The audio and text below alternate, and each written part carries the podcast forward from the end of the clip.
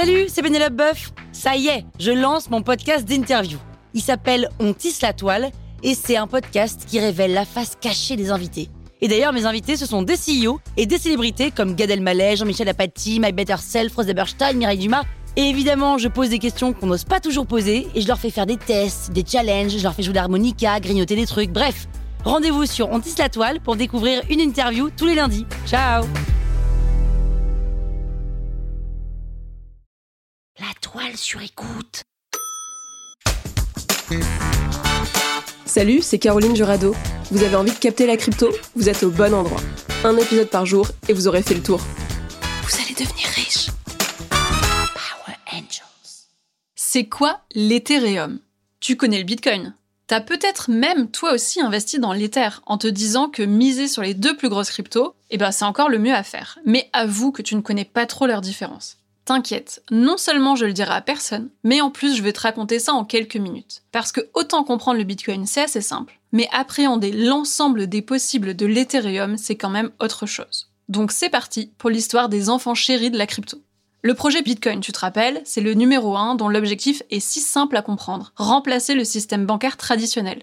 Donc le Bitcoin, c'est juste un genre de euro, qui est totalement numérique et sans intermédiaire. Je vais pas te saouler avec ça, donc en gros, un Bitcoin est un concurrent de 1 euro. Tu vois, c'est simple. Mais alors, pourquoi Ethereum?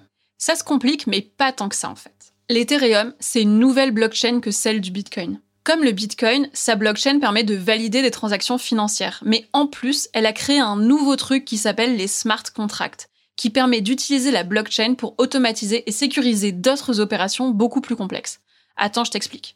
L'Ethereum a une monnaie propre qui s'appelle l'Ether, que tu écris ETH, qui peut être utilisé comme le Bitcoin, pour être une monnaie électronique. Mais ça n'est pas l'objectif d'Ethereum. Oui, parce que c'est juste un moyen de faire fonctionner la plateforme, dont le but, c'est de permettre aux entreprises d'utiliser les smart contracts pour créer des applications sur la blockchain. Ça veut dire que c'est une blockchain qui n'est pas là juste pour enregistrer les transactions financières, elle est là pour que tu puisses créer des lignes de code qui vont être des applications, qui seront enregistrées dans la blockchain. Ces applications, elles ont pour but de faciliter des services en s'affranchissant d'intermédiaires, en passant à la place par la blockchain, donc un réseau décentralisé.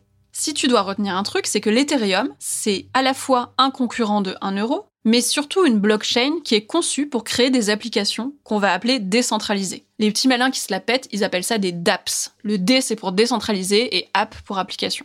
Ok, concrètement, ça veut dire quoi? Je sais que t'as besoin d'une image. Imagine, les cryptos de Caro a besoin d'argent. Elle peut passer par des intermédiaires comme Kickstarter ou KissKissBankBank. C'est des entreprises qui te permettent de faire du crowdfunding.